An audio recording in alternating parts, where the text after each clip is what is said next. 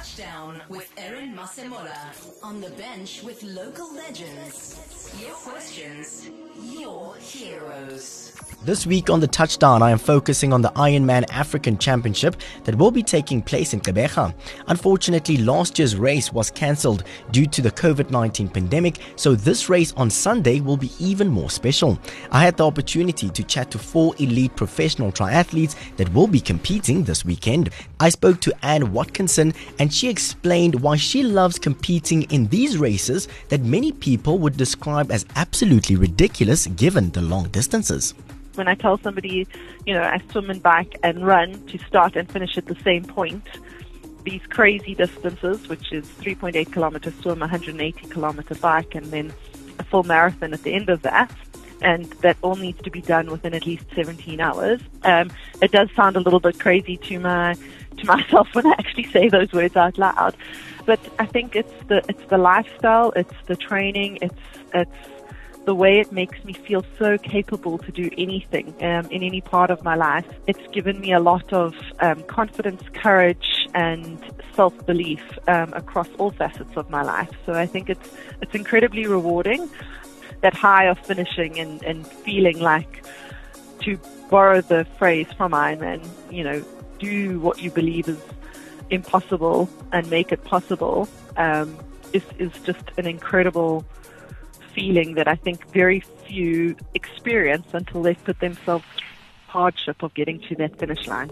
Nita van Heerden emphasized why we should have more local races at the same standard as international races.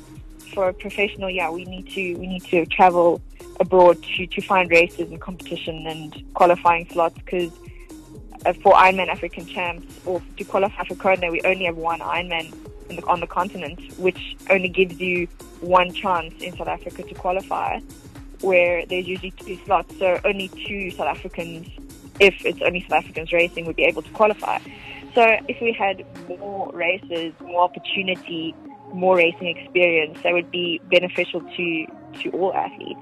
Magda Nieuwoudt told us what makes this year's race so special, given that last year's race was cancelled due to COVID 19 we've been actually training for this race now since since, since 2028. Normally it's March, so now the African Champions uh, this weekend. So I think it's going to be amazing to to just um, be there in PE. And I think what makes this race also very special is, is the support in PE. Um, it is just amazing to, to run on that course, having all of the, the South African triathletes with you on, on the course and all to support you. That's amazing. Mariella Sawyer, who is also a registered dietitian, explained why your diet is so important during those 8 to 10 hours of racing.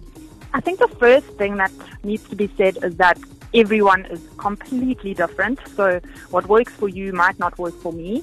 So I always say, don't try anything new on race day. That's the first big thing.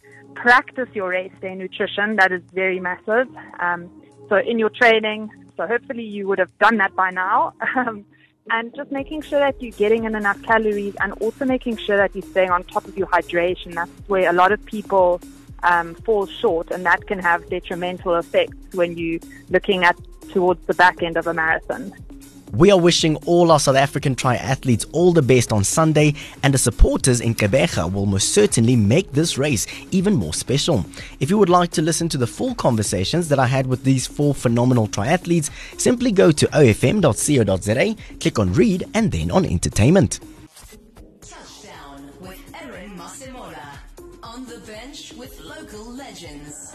OFM Sport. The personalities behind the plays.